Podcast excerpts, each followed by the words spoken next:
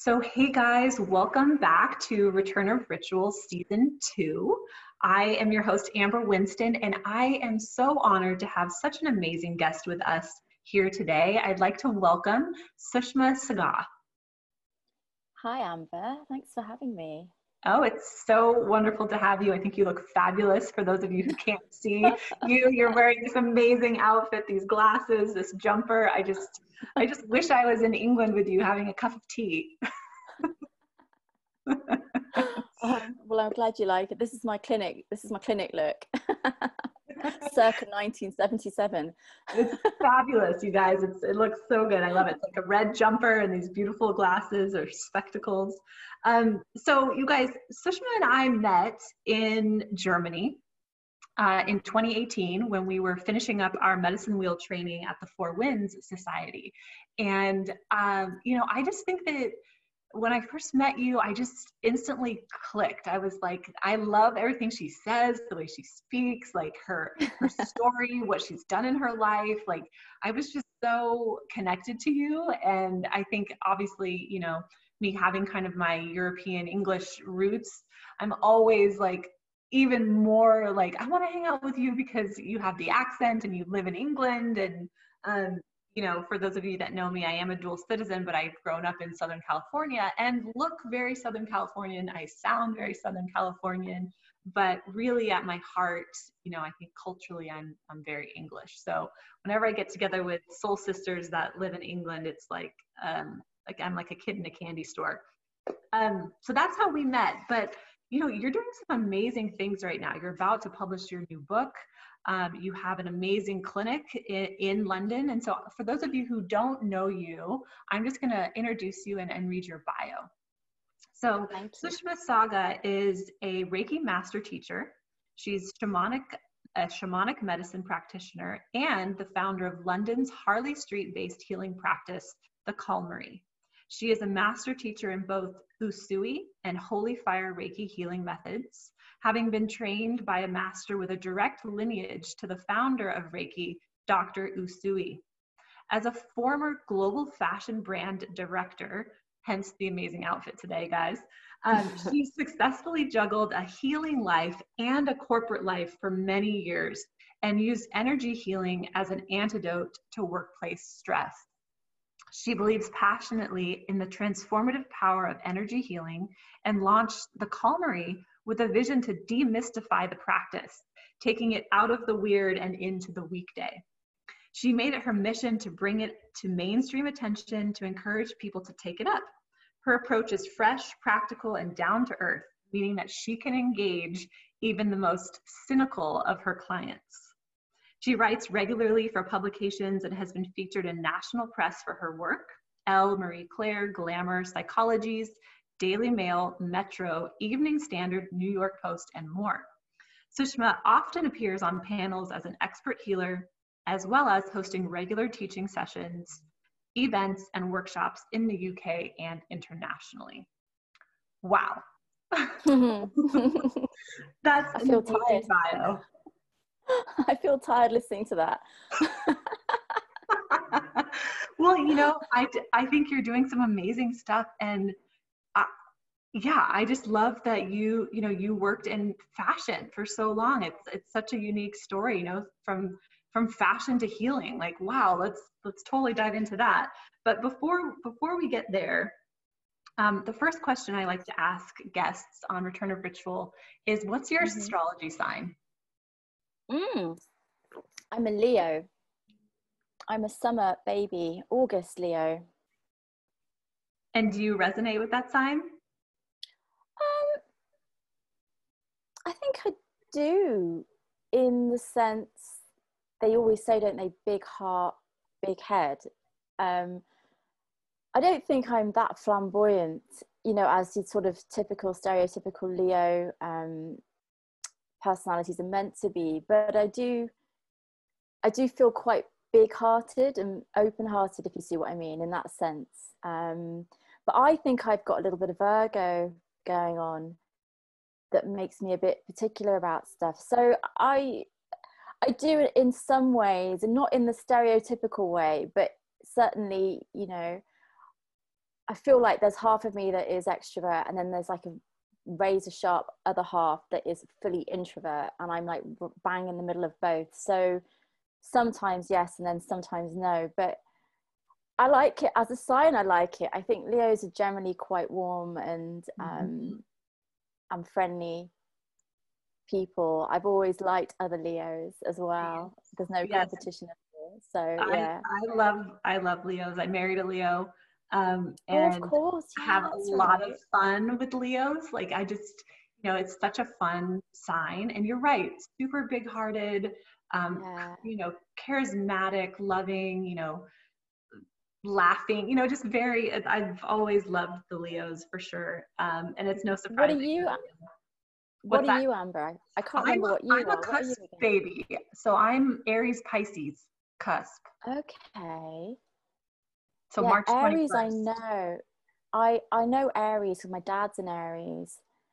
Like really smart, really passionate, very mm. um sexy actually. Not that my dad's sexy, but you know what I mean? Like kind of they have that that thing. They have that thing, I think. They can, yeah. you know, because they're leaders and they they mm. know their shit.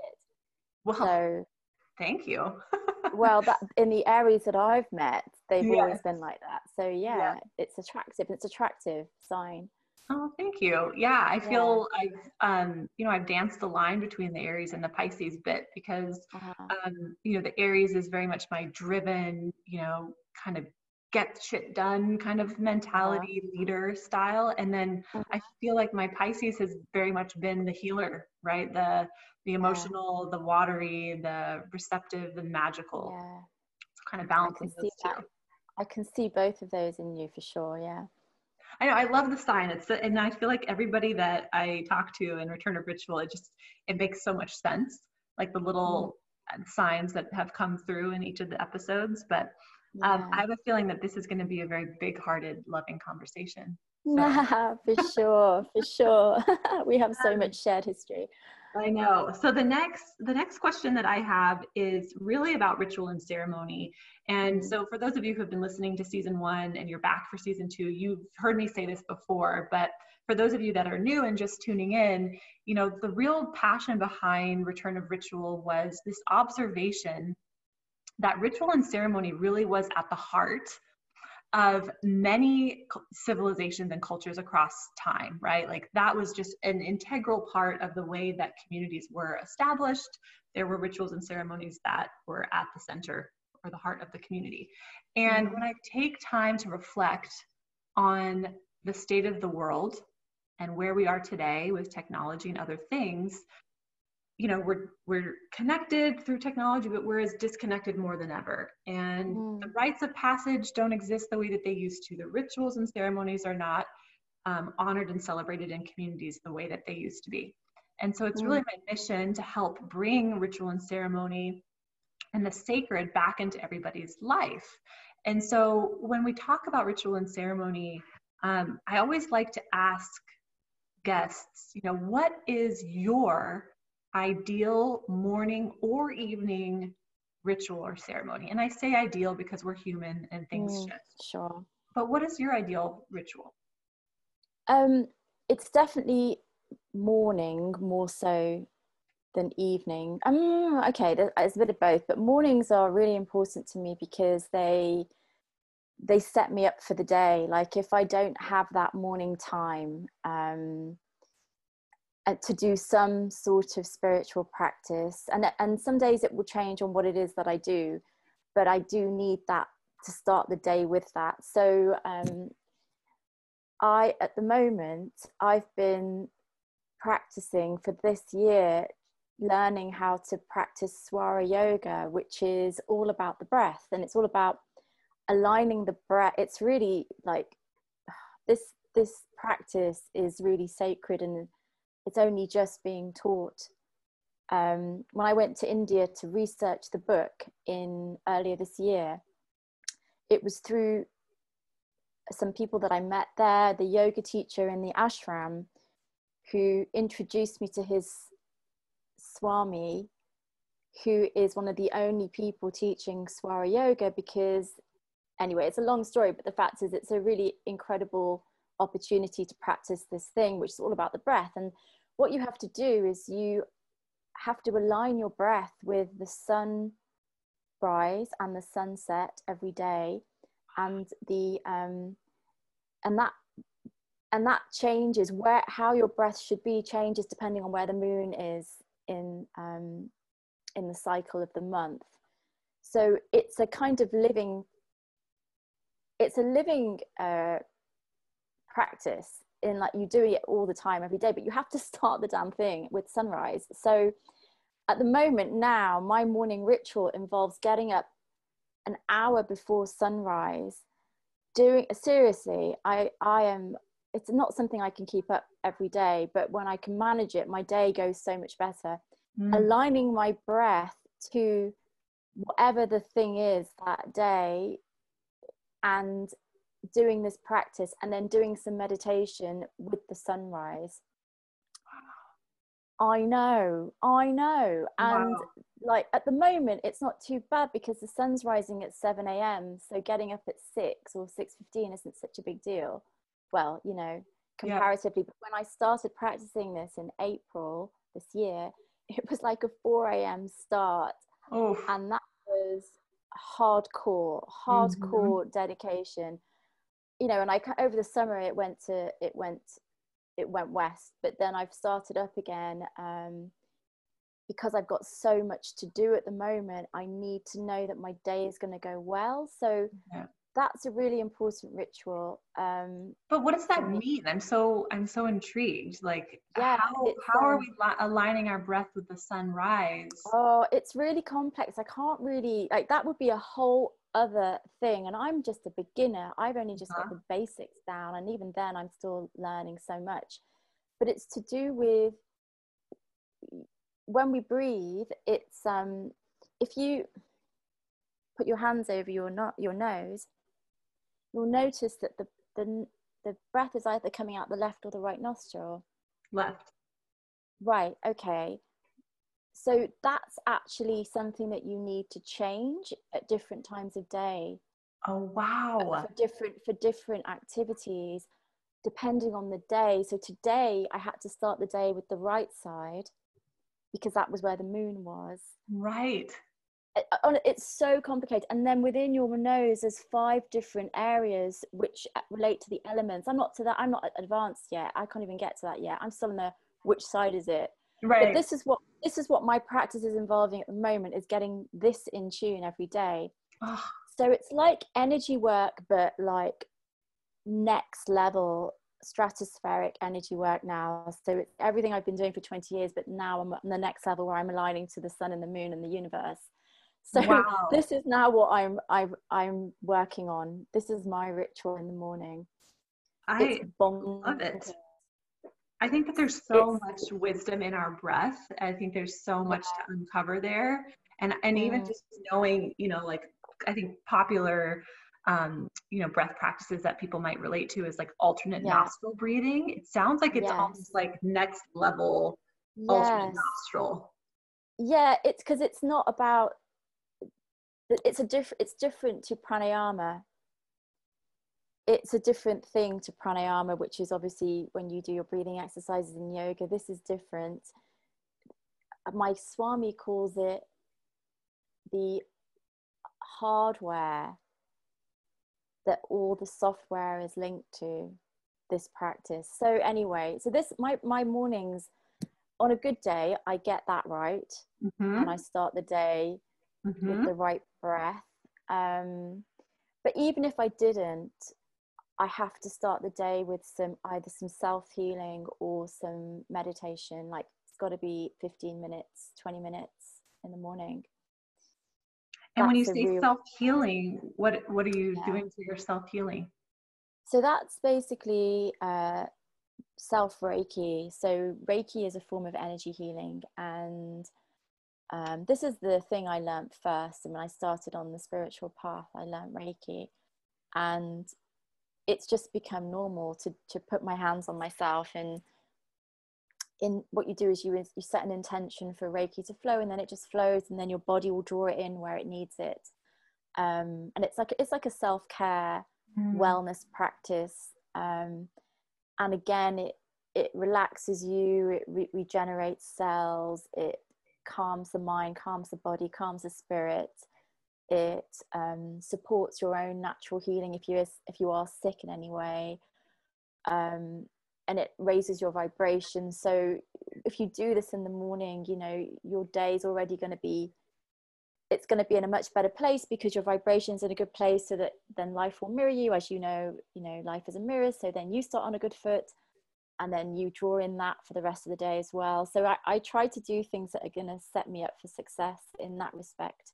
Energetically mm. speaking absolutely and i think yeah. some of us probably do this kind of intuitively like even just something as simple totally. as putting your hands on your heart you know that's a really great way if you want to try reiki out or try just a little bit of self-care totally. self-healing you know hands on the heart and then just setting a prayer or asking for you know divine energy to flow through you that's i think a very attainable thing that people probably already do or it's like maybe it's your throat if you feel like you yeah. You know need a little bit more love there so you can speak more lovingly or truthfully you know? Um so i think totally. that's amazing that you do that in the mornings. Anything else after that? Ideal morning I like ritual? to have a decaf coffee. Um decaf? Yeah so i used to like to have a coffee. I don't know if you remember when we were training together it was like our it was the thing, wasn't it? Someone brought a cafetiere and she was like the most popular person in the group. Yes. And she had real coffee. But um, I've managed to wean myself off coffee with caffeine because it's just too in. Mm. I'm apparently the reason for this is because I have a lot of Vata energy ah, in Ayurvedic, yes. um, yep. in Ayurvedic dosha mm-hmm. speak so mm-hmm. i'm already a bit like that the last thing i need is more of it so um, yeah. i managed to wean myself off but i like the ritual of the cafetiere the smell the waiting for it to boil the mm. pouring yeah. i realized that i liked all of that even without the caffeine yes absolutely so i now do all of that but with a decaf and it, it seems to hit the spot anyway oh, because perfect. of the ritual aspect you know Exactly. And we talk a lot about that. I mean, I too love my morning beverages, whether that's tea or coffee, and and just yeah. the sacred ritual of preparing your morning yes. drink. You know, what no matter what it is, I find it to be so enjoyable. And yeah, you can swap out the caffeine every once in a while. I try and do that yeah. just to kind of, you know, test what my body is needing at the time. Um, yeah, So yeah, love the morning the morning rituals with any sort of warm beverage. I think that's such a great way to to connect as well. Yeah, um, anything else? That sounds like a beautiful morning ritual. Anything in the evenings? Evenings, um, I'm less. Uh, I have to say, evenings tend to just because I work for myself. I have very poor boundaries of when that ends. Um, I mean, look at this now. Like, I got mm-hmm. back from the clinic and now I'm doing a podcast, and it's mm-hmm. you know mm-hmm late in the evening like but that's just how it is. You do whatever you want to do when it's when it's time to do it. Yeah. Um so evenings are less i could do better let's say but what i on a good evening the phone will be in another room. Mm-hmm. it will not be in the bedroom at all. It will be plugged in in another room and i will get into bed and read a book we do some reading like on paper not on a kindle not on anything like that not audible like paper. Yeah. and i mean i've been doing this the last couple of nights because i've been in my own flat because i wasn't here for a month and i've been enjoying you know i put this um oh what do you call them? Like atomizer thing you know you put water and essential oils and it pumps out this lovely mist yeah into like a diffuser yeah, exactly. One of those. So I've got that with some lovely um, ylang ylang and geranium coming off to the left, and mm. I've got mm. this lovely warm lighting, and I've just been sitting in bed, a couple of crystals either side, and just reading, and then going to bed. And I've done that the last couple of nights, and it's just been wonderful. Oh, so in a day, that would be my nighttime ritual. Yeah, and that's so important. It's such a nice reminder to kind of unwind and get the technology out of the room. You know, I think we're oh, so yes. kind of attached to our devices that the sooner you can put the phone away and charge it in a different room and turn it off, yeah. the better, yeah. you know. And I think that um, I just watched an amazing documentary um, called The Social Dilemma on Netflix about okay. kind of how we're all addicted to our cell phones and all of the technology behind that. But it was another just reminder of yeah. acknowledging technology for the benefits that it has. And like right now, we're able to connect, and you're in London, I'm here in California. But then once work is done, work is done, you know, and to put that away and get outside and get in nature. Yeah, um, such a great reminder. Okay, so we, I have so many different places I want to take this chat. Like, I want to talk about the Calmery. I want to talk about you leading fashion and stepping fully into healing work. I want to talk about your book. So we have lots oh, of different yeah. topics to, to dive into. Yeah. Um, so where do you want to start? Um, well, maybe we could do it chronologically, leaving fashion, I yes. suppose. Let's start at the beginning. So let's actually do this. I want to know how ritual and ceremony has kind of played a big part in your own healing journey. And so maybe kind of fashion weaves into that, but like how how hmm. has waking up to your spiritual healing practice kind of allowed you to like embark on this healing journey? How has ritual been kind of at the heart of that?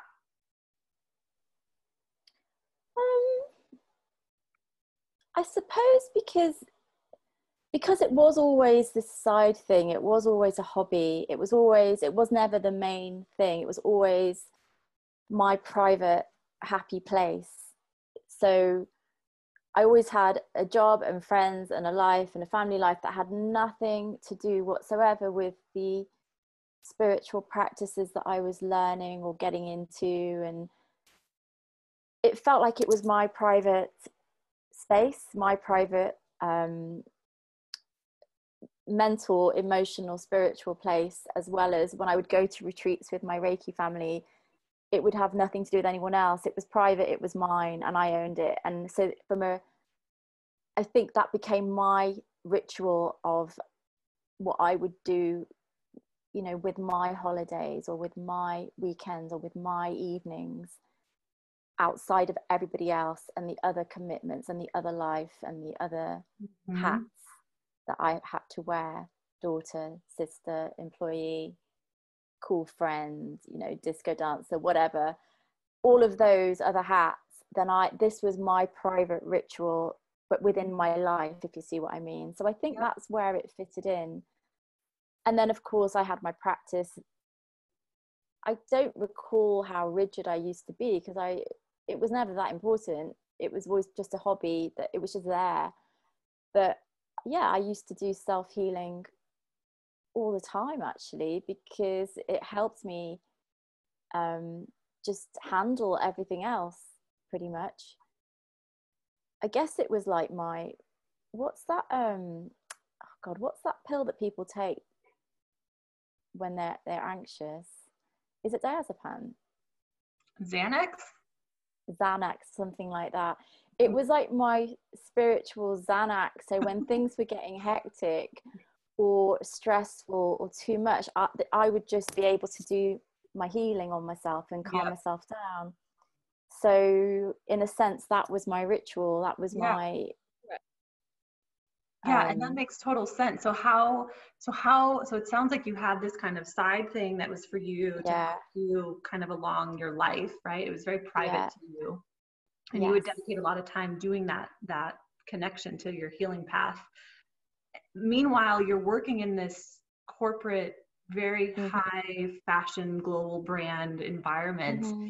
um, and i really relate to that kind of duality um, that you yeah. that you lived through and you've gotten to the other side on. So maybe you can just share with the listeners like how it was for you to be working in in fashion for so many years and then having this private healing ritual um, that was kind of there coaxing you along like what mm. happened how did you finally leave fashion or why um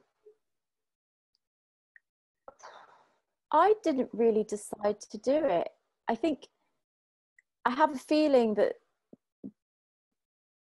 the world decided I had to do it in a way. Like I never even wanted to teach.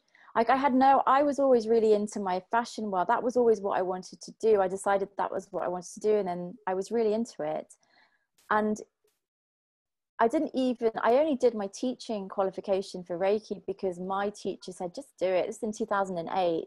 And I didn't like unfinished modules because I'm Indian and I like certificates. you know what I mean? I like, I like finishing it all off, like having that unfinished oh, yeah. module would have been irritating. So I just did it so that I could say I'd, I'd finished it, but I had no intention of using it. Um, but I think, you know, when you've practiced something for more than a decade, like it was coming on, it was only five years ago that I really considered that maybe it was more important to me than the fashion. I think what happened was it it just the importance of them started changing in my world, but it started happening very subtly. And um, you know, they say when the when the teacher is ready, the students will come, kind of thing. Mm-hmm. Well, the mm-hmm. students started coming, and I was batting them away. Like I remember this girl, I met her, and I was talking to her. I was in some some house party at like 3 a.m and she said oh i want you to teach me reiki. I think it must have come up in conversation. And i was just like oh well you know what? I don't really think so. But she said well you've, you've, you can teach can't you? I said well i suppose technically i could but i've never done it and i don't really you're better off going to someone who knows more about it and has had experience.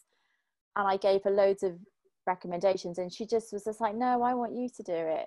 Hmm and I kind of she wouldn't really she wouldn't take no for an answer and I realized I suddenly understood oh actually you've been sent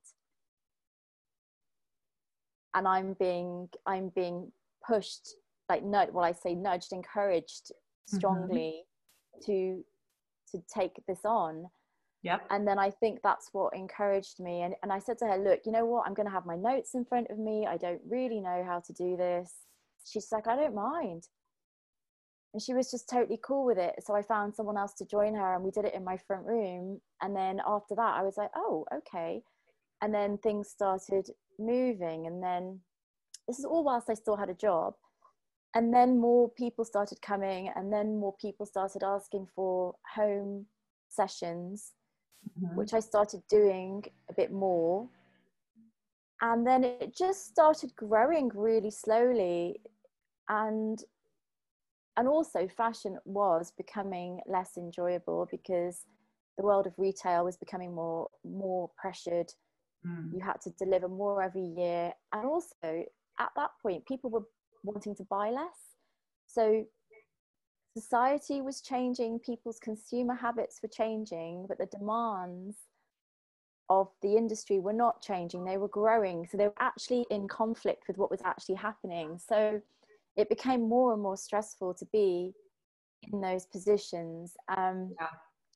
And then I got a really good gig one year doing, um, I went to New York and I met a bunch of really amazing women. One in particular who was running a cool platform called The Numinous. Um, her name is Ruby. And I'd always thought that spiritual people were a bit naff and. Um, oh, I um, think I've read her book. Yeah, that's right. Ruby Warrington. She's written two books. She's um. What, what is she's really. I think we've talked about her before, haven't we? Like, I don't know if we it, have, but I feel like I just read. Not. No, but I've read her but book she, and I follow her on Instagram, and I feel like doesn't yeah. does she do a lot of work around alcohol? Yes, Sober Curious is her book. She is a leader of the sober curious movement anyway. But i met her through a friend and she was cool and glamorous and sexy and she was into all spiritual stuff and tarot and crystals and she had this platform. And and i was like oh my god you can be all of these things.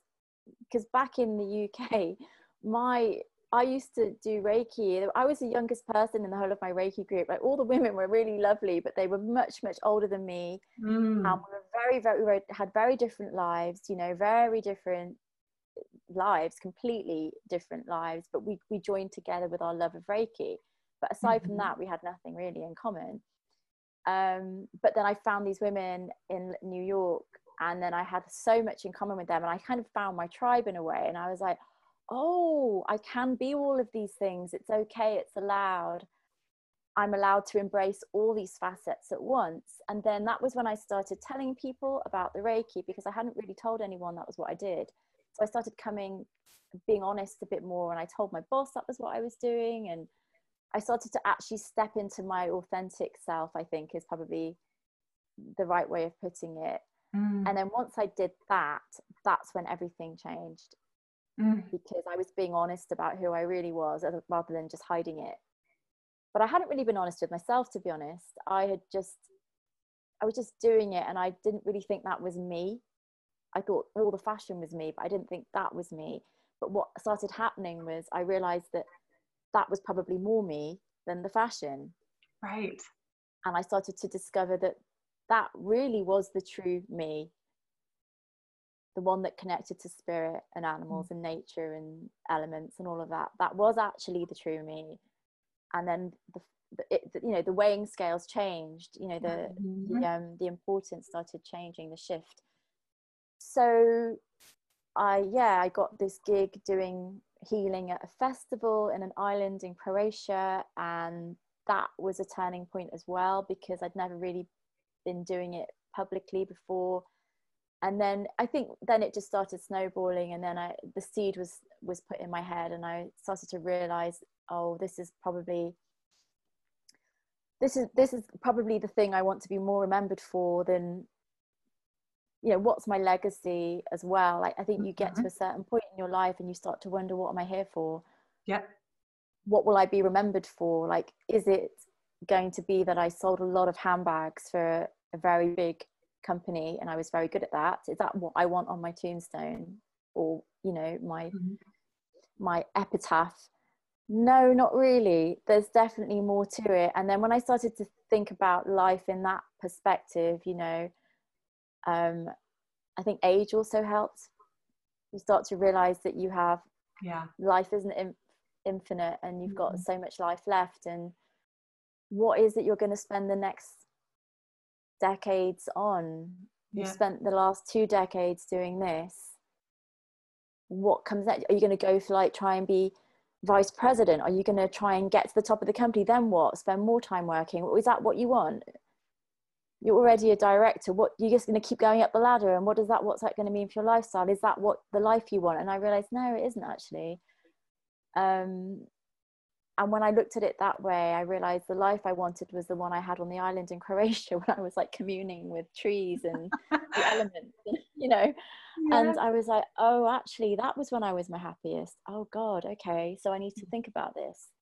And it was lots of things like that that came together. And then, and then there was a really per- perfect moment when my company was being bought and it was a sort of moment where I thought, do I really want to move on with the new owners and fight to be a part of the new team? Mm-hmm.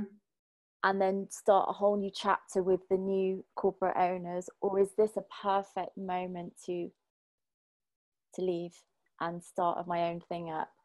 And I went for the latter. So it, that was how the Calmery was born, and also because I felt like there was a gap in the market for a healing brand that that communicated healing in a very down to earth way. At the time, there really wasn't that in the market. It was uber spiritual or mm-hmm. uber hippie. Mm-hmm. And I felt what was missing was something for people who are just taking that first step from normal life and dipping their toe and they don't want to be frightened away by stuff that's too out there.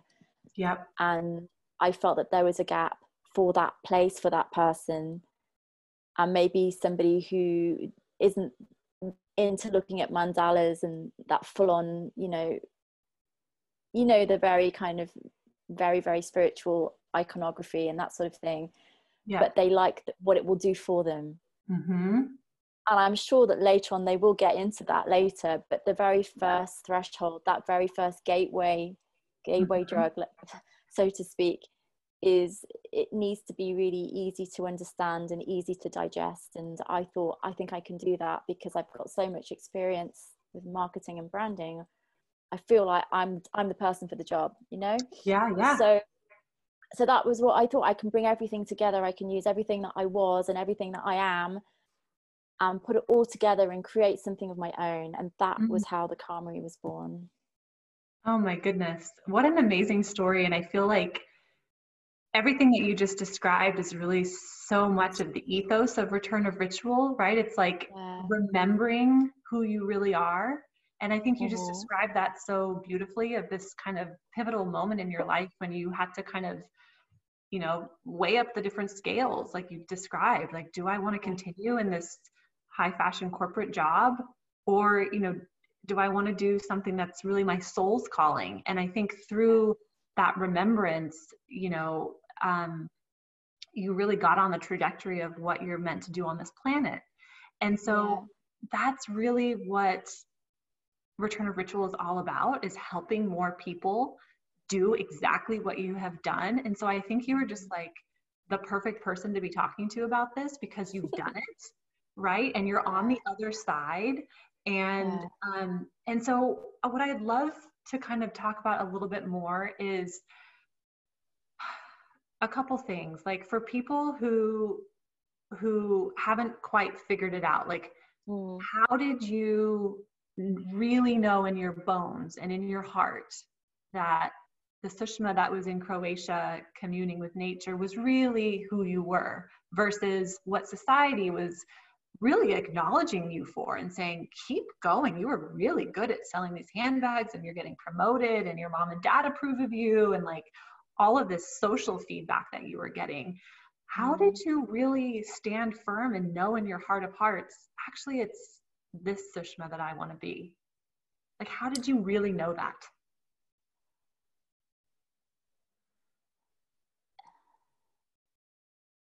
It was a different sort of happiness if you, it was a different sort of happiness. It was a real teary happiness. Mm-hmm.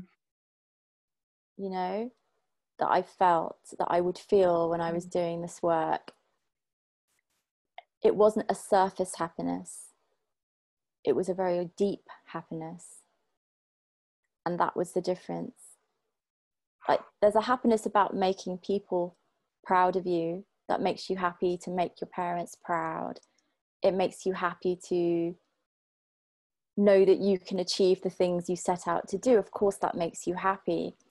But the kind of happy that I was getting from the healing work and c- connecting to spirit ultimately is what it is. It was profound and it was deep and it would move me. It would move my bones mm-hmm. and it would make me cry. Mm.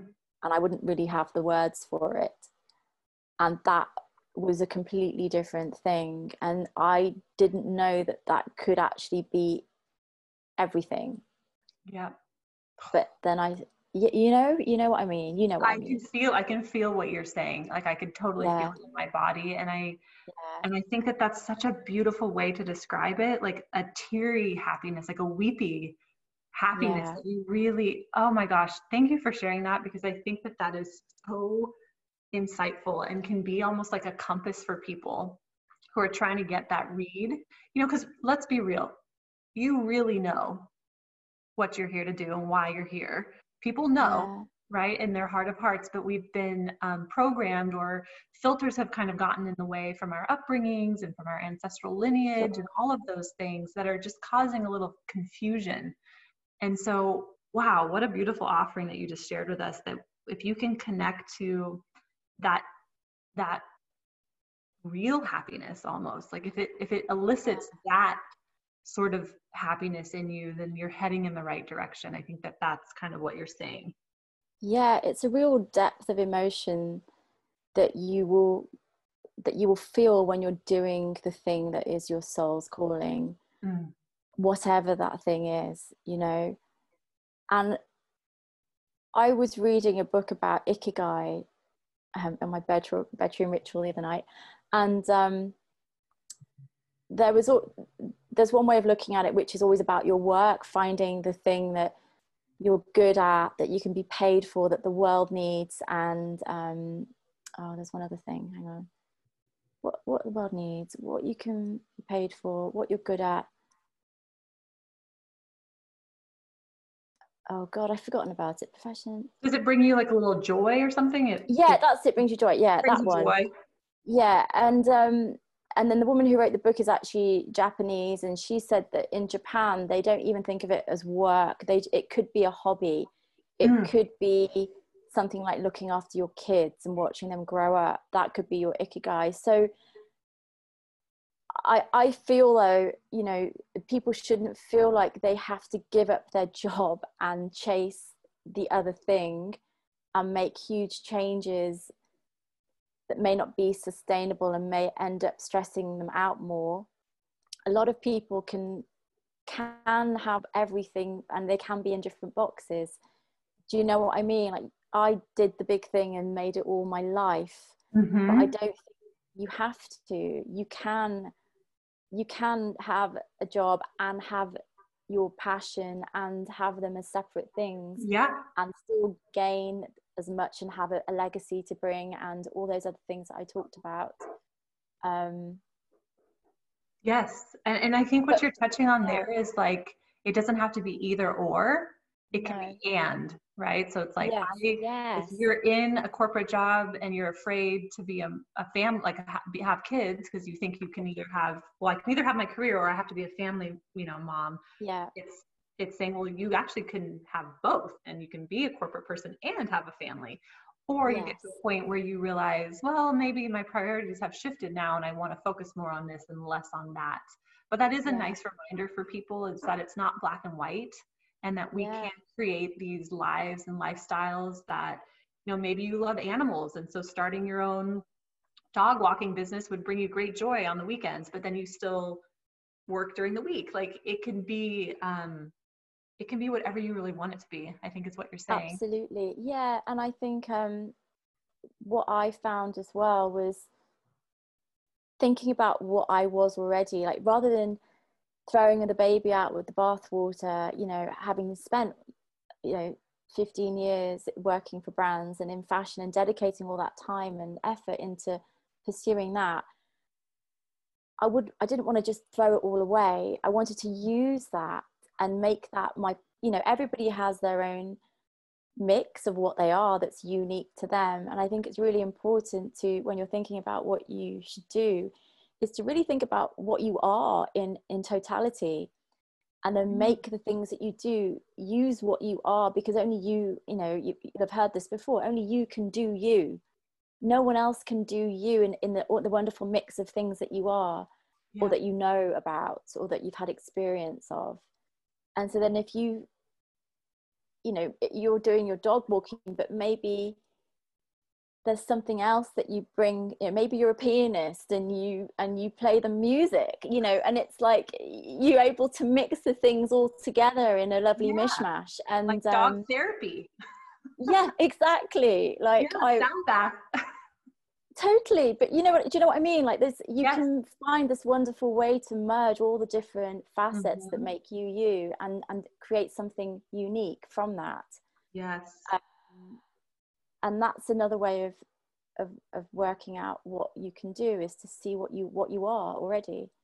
I love that. And what a beautiful invitation. And maybe that's like you know sitting down with a cup of tea or doing a little meditation and just writing a little timeline of your life you know like what yeah. what makes you you and you know where did you grow up and what influence did you have and you know um, what did you study in school and what were a couple of your jobs and life experiences and then just kind of look at it and go, oh, because I doubt many of us have actually looked at all of the life experience that we've gathered up into this point.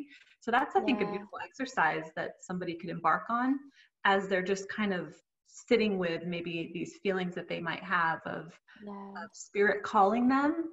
Yeah. And like they want to answer, but maybe they're just a little tepid. They don't quite know where to go next. I think that that's a nice invitation. The next thing that you said a while back, um, which I want to understand a little bit more of, is the time where the the companies were shifting, right? So you were being bought mm. out. There was like that natural transition mm. that was happening because you said earlier, you know, you didn't really make the decision to to go. It was almost like its spirit was calling you and you were answering, and yeah. it was just a natural thing. So. Yeah what are your thoughts on do people necessarily have to make the bold decisions?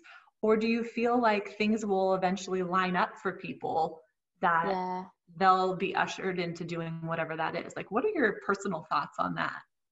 I think it all just happens. You know like when you don't know what to do if you do nothing it tends to just all happen anyway. Um i i think that. I think if you've it's I had I think I'd made a decision in my heart that I want that I was I wanted to leave when I was in that island in Croatia. But I definitely wasn't brave enough to say it out loud. And I had no idea about the whys, the wherefores, when, how, how I'd survive, what I'd do. I had no idea about any of that. But I just kind of knew going back to this corporate box with no windows, just my heart was going, no, this isn't right. So I think I'd sent the arrow out at that point, and the universe then started sorting out the details at that point. And I didn't know what the details were going to be, but I'd already sent my heart desire out, even if it was subconsciously at that time. And then I think I just sat back and watched what happened and I was given all of the information and the signs. And interestingly, you know, the time that I left was, it couldn't have worked out better. The timing, how it went, um, the circumstances in which I left, and then how I was able to set up the Calmery. It actually could not have worked out better. I don't think I could have planned it mm. had I sat down and planned it that way so and even you know the book as well like there's been so many things with the book that i if i had planned them they wouldn't have worked out that well. Right. It just sort of all dropped into place. And i think that when you figure out what makes you truly happy and you send that you know that arrow i feel like it's like an arrow of desire or intention out there. You just have to be alert to the signs and just be really aware of what's what you're being shown what you're being told who you're meeting what's coming your way because all of the signs will be there coming at you. Mm-hmm. and you just have to know that they're coming and to watch out for them basically. Yeah yep watch out for them. And i i love how you just shared something so human earlier where you know you were being sent clients and you were swatting them away right? It's like you know it's really being paying attention to who are those people that are coming to you and asking for yeah. things that might make you feel a little out of your comfort zone because it's stretching you to kind of get you where you need to be. Yeah. Um, but being vigilant almost and just being being receptive as well like even if you are a little out of your comfort zone like you said you know i'm going to have my notes in front of me. You know being very human and humble with mm. with when the universe or source or god whoever that is for you is sending you those messengers from a, from mm-hmm. beyond to help you. Yeah. And i love your analogy of the the bow and arrow. You know it's almost like you're shooting the arrow out and then the universe is like arranging the target for you. It's like no matter where you're shooting it i will be there and it will be bullseye absolutely. That is i think when it's right the universe will get right behind you if you yeah i really and it doesn't always happen but it, yeah it's about like aligning your self with the thing that you've asked for yeah and and so okay so thank you so you've talked a little bit about you know the knowing that you yeah. wanted to do this work and then you've talked yeah. about kind of your departure from the fashion world and the universe completely supporting you and aligning yeah. you and then here you are with the Calmery and this beautiful brand and this um, very approachable kind of down to earth you know vibe how is that going i mean you're working in london you have a beautiful clinic mm-hmm. space on harley street like mm-hmm. you know how what services do you offer how can people get in touch with you yeah. Um, talk about that a little bit. So I'm so excited actually. Today was my first clinic day after lockdown. After lockdown, I literally haven't had the clinic open since, well, the beginning of the year. Wow. So I went, yeah, and I have a lovely new space, which is really lovely. Um, so it's, yeah, people can book one to one healing sessions on the site. Um, that's just yeah, you just go on the site, find your session, book your day, and and book it. Um, I was doing a thing called Healing Club, which I've paused for now, which was a weekly Saturday uh, group healing workshop for people. I started it sort of beginning of lockdown, and then I turned it into a sort of a ticket thing after a few months. It was free for the first few months, like on just on a pure service to the to the nation type thing. Mm-hmm. And then that became un, undoable. Then it became ticketed, and I did that for the whole of the summer. Wow. But there's so much going on right now that I've paused it, but I will bring it back in some form. It might be monthly, it might be a membership thing, I don't know, but it's just paused for now. And then there's workshops coming up. Um, but I've got lots of events coming up around the book. Yes, which we need to talk about. Yes. So so, your lovely book, which you've ventured to India to to really get to the source, and I'm yeah. so happy that this just seems so in alignment with you. And so, the book is called Essential Chakras: Find Your Flow. Yes. Can you talk to us about, you know, how did you decide to write a book? How did this all happen? yeah, I uh, yeah, it was quite a journey. I I'd always thought that I would love to write a book someday, but I had no idea how one might do that, what it would be about. I just thought it was, uh, you know, something I retire one day or something like that. It's one of those things, you know, those pipe dreams. Yeah. Um, but then I did a trend talk in, I think it was 2018, and I got approached by a publisher after that.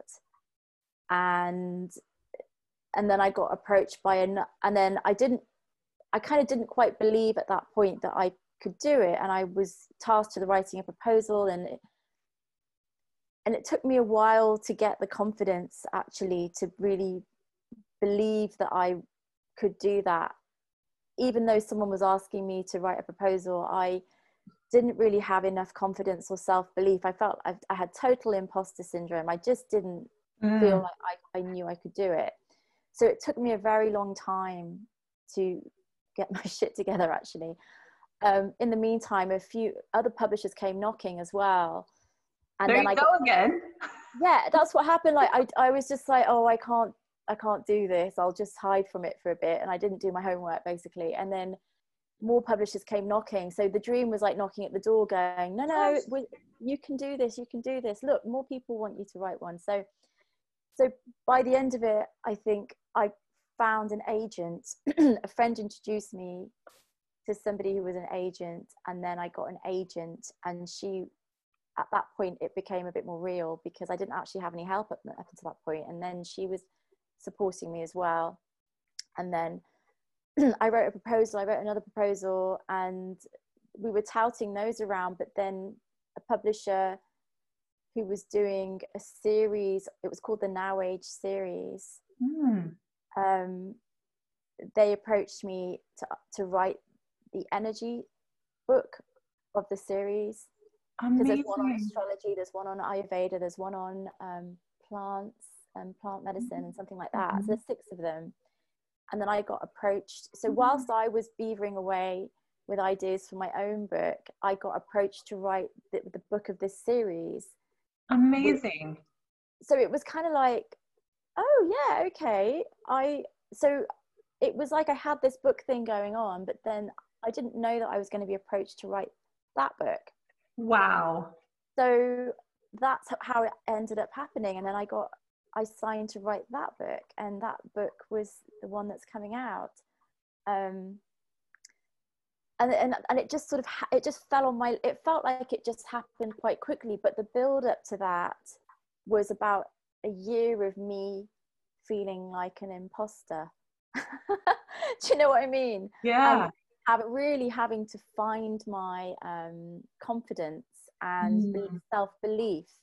Mm. And it was only when I, I, I found that that the the actual thing happened. Like, and actually, it actually happened for, for real, and there was a contract, and it was like, bam, this is happening. So um, I felt like that whole journey was a lot to do with me believing that I could actually do this. Um, so that was it, my own personal journey. Yep. If I'd started off full of self belief, I think I probably would have written that proposal in the first month and then it would have been bam. But it took me all that time.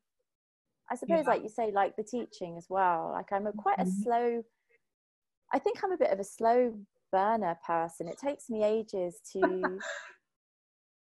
like I come up, I'm like, ta-da, I've done it, but it didn't all just happen overnight. It was all like there was a, a, a bit of a build up with yeah. the Calmery, with the book, with everything. There's been a build up. It, it didn't mm. just happen. It happened gradually.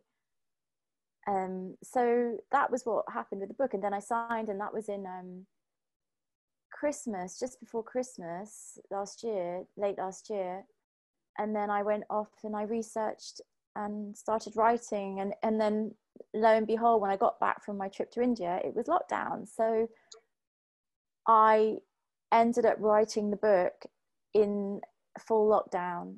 It wow. became like an unofficial writing retreat. It did. Which was great because I had no yeah. distractions. I couldn't go anywhere. Oh my goodness. I I am just so um, inspired by this because it sounds like as soon as you cast that little bow and arrow out, which yeah. you had done, right? And you thought, oh, maybe later in my life, you know, I'll get around to writing a book. But the point here is you cast the arrow out, right? Oh, I'd like to do that one day. And then you just allowed, right? So that's that being in that state of allowance and yeah and receptivity. And then the people started coming. So you're obviously in the flow, which is amazing. I want to talk about people who maybe who have done the same thing, but they're not getting the messages, right? Because I can sense that there's a big group of people out there that are like, well, I'm very clear on what I want. And like, it's not coming, it's not happening. Um, so I want you to maybe comment a little bit on that. Um, yeah, yeah comment on that first. I will. So yeah. I, when I let go of it, mm is when it actually happened. So it, it there was a bit of an emotional roller coaster because I went down the road with one publisher for something another project and it and it didn't happen at the end and that was very very soul destroying and quite crushing because mm-hmm. I really thought I was so into the idea and I'd put all this work in and it had been months and I was like oh, I really felt like it was going to happen, and then it didn't. And I was really quite gutted. And then at that point, I thought, oh, you know what? I'm just gonna maybe this is just not a not not now, and I'm just gonna let it go for now, and detach myself from this. The, the desire I'd become quite attached to the idea of it, and when I let go completely, that was when it plopped on my lap. Mm but I had to get to the point where I was just like, I can't take this anymore before I could let go. Yeah. So I think there may be something in, you know, when you're gripping onto something too tightly, mm.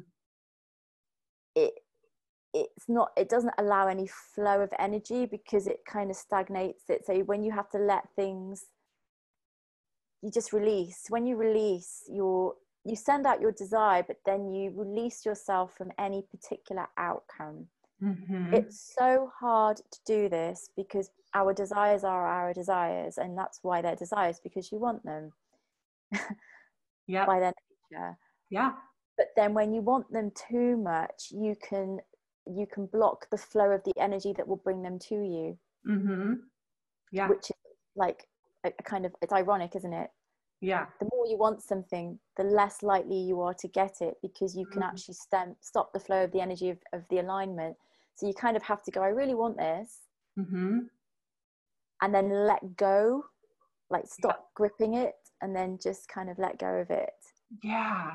And be okay with whatever happens next. And when you find peace and acceptance with whatever happens, mm-hmm. often you then get the thing that you let go of. Yes, I, mean? I, know. Oh, I totally see it. And Such I think a journey it is such a journey and i think so many people can like really get that in theory you know and can hear us talk about it and like i totally am bought in but really like putting it into practice is like the hardest so part hard. But so I think that it's also what you've described so nicely is that it's all a part of the journey, right? Yeah. So, like, you had to really gain confidence about your writing abilities or whatever it was. And, like, mm-hmm. you went mm-hmm. through that whole thing, which is really like probably the purpose, right? For you to be like embarking on that journey to then get to this yeah. place where you're about to publish your book. Um, and so that could be part of it too for people is that you know you have to kind of go through whatever it is that you're going through yeah. to get you through to the other side um, so i think that that's just a nice reminder for all of us is that you know stay in the step that you're in almost and yeah and uh, i think things will things will come but they'll come when it's right for you not necessarily when you think it's right for you yes do you know what yeah. I mean? And it's life. We always like, we learned this, didn't we, at shamanic school, that there is a, a bigger map of our mm-hmm. lives, mm-hmm. and when we're down on the ground, we don't know it or see it, mm-hmm. and you have to go back up to that eagle perspective to stand back and go. This is just one tiny moment in a, a lifetime. Yeah. It's just a tiny blip, it's a moment mm. anything can happen stand back and, and, and give it up to spirit basically um yeah i mean i remember standing in the river ganges and here's another example of when this happened i was feeling so happy in india being by the mountains and being by this holy river and being in this ashram and meditating every day and doing yoga mm. and and feeling like I'd gone home in a way that I've never experienced before. And then this idea, it was a bit like the, the island in Abidjan and thinking of going back to work in the box. The idea of going back to London and being in a mm. city mm. and living in a flat that's noisy by a big road and all this stuff was just like going, I was starting mm-hmm. to really recoil, recoil at the thought. Yeah. And I thought, something has to give because this doesn't feel right anymore. There feels like a conflict. Right. And I thought, well, how's this going to work? Because I live in London, my business is in London, mm-hmm. all my friends are in London. Mm-hmm. I don't, I can't live in an ashram forever. You know, how's this going to work? I, uh, I don't want to move to the countryside on my own. Like, I don't, I don't know how this is going to come together, but I know that something has to give. And in the end i just thought oh you know what? You take it. And i said to the river i was like you know what? Can you please sort this out? You just deal with it. You figure it out because i don't know how to. I just know that something's something has to give. And then you will not believe how quickly she sorted it out. On my return to england within a week i'd gone to see my parents to say to say hi. And then we went into lockdown. And then i kind of realized i would need to stay with them. And i stayed with them for four months in suburbia in the near the countryside. And i was out of london for four months and it's i got amazing. my fill of green do you know what i mean i actually yeah. the river will you just sort this out for me mm-hmm. i need a mm-hmm. break from the city and then that is what happened I, I kid you not Oh my gosh. I, I, that's just such a beautiful example and a great reminder for all of us that, you know, I just think about my own life too, you know, things that I think that need to happen in the next couple of months. And then really it's like, I'm not, I'm not really in the driver's seat here. Yeah. You know, like the, there's somebody else kind of got their hands on the wheel. And if I yeah. just kind of let go of the wheel a little bit, you know, it's going to take me where, wherever I need to go. So thank you for just reminding us about, about that and um, and your book. I just can't wait to to check it out. Um, and so thank you because it sounds like you are offering a free copy of the book when it comes out. Now I know it comes out in December, um, mm-hmm. but that what a beautiful gift. So thank you for that. My um, pleasure. Um, we will. So if you guys want to put a comment below, we will select one lucky winner. Um, to get a copy of that free book, just leave us a comment and we can select you that way. Um, and gosh, this has been so good. I feel like we've covered so many different things. I think the mm-hmm. last question that I have really is just kind of an open ended question. You know, any last thoughts or any bits of wisdom on your heart that kind of just want to come through before we, we wrap up today?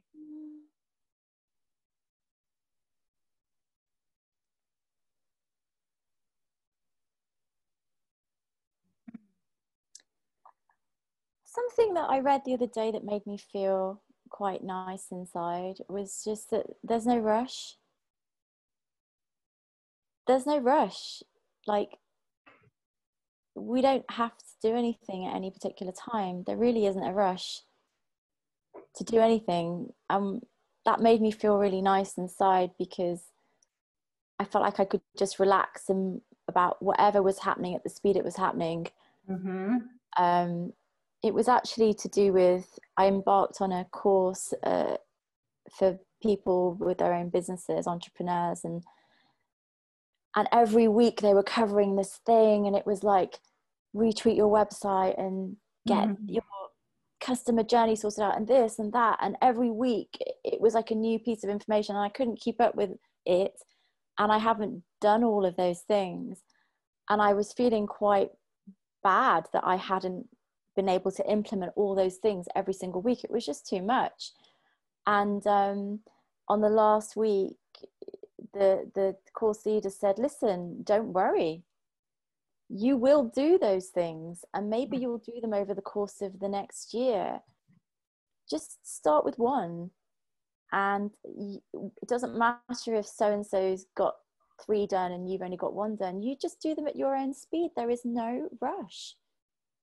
And I thought, wow, yeah. Phew. Right? you know, but then you can apply that to relief. I like, know, but oh. you can apply that to everything. You can apply yeah. that to life, you mm-hmm. know, that we don't have to do anything at any particular time. We only yeah. put that on ourselves. Yeah. And it, you can just chill out and let things happen when they happen. Mm-hmm. Um, and go with the flow of whatever is, you know, go in your own rhythm, your own flow and there's no one telling you what is that isn't what that isn't. Only you know that. And yeah. and i love that piece of advice because it makes my heart feel easy and it makes me feel calmer and less mm-hmm. and just a, a, lot easier with anything that happens. Less pressure on myself. So i yeah. hope that helps anybody else out there who is an alpha woman who puts a lot of pressure on herself. Oh yes, yes. No, I can totally, I can personally relate, and I'm sure many people can, and especially during these yeah. unprecedented times, you know, where people feel, you know, probably just a little off kilter, anyways. You know, I think that's just a great way to take some of the stress and the pressure off. Is just to, you know, no rush. I think that's a great way to end this segment. Mm. I think mm. it's been amazing chatting with you. I just want to thank you again. Um, so many great nuggets of wisdom and i will link in the show notes um, the the website so that people can get in touch with you that way as well um, as well as information about your book which is coming soon so congratulations on that Thank and you, you guys, thank you guys so much for for tuning in. Please leave us a comment um, below if you like this episode or if you think somebody in your network would really benefit from listening to this chat. Um, please pass it along. Thank you guys so much, and we'll see you next time. Thank you, Amber. Thanks, Sushma.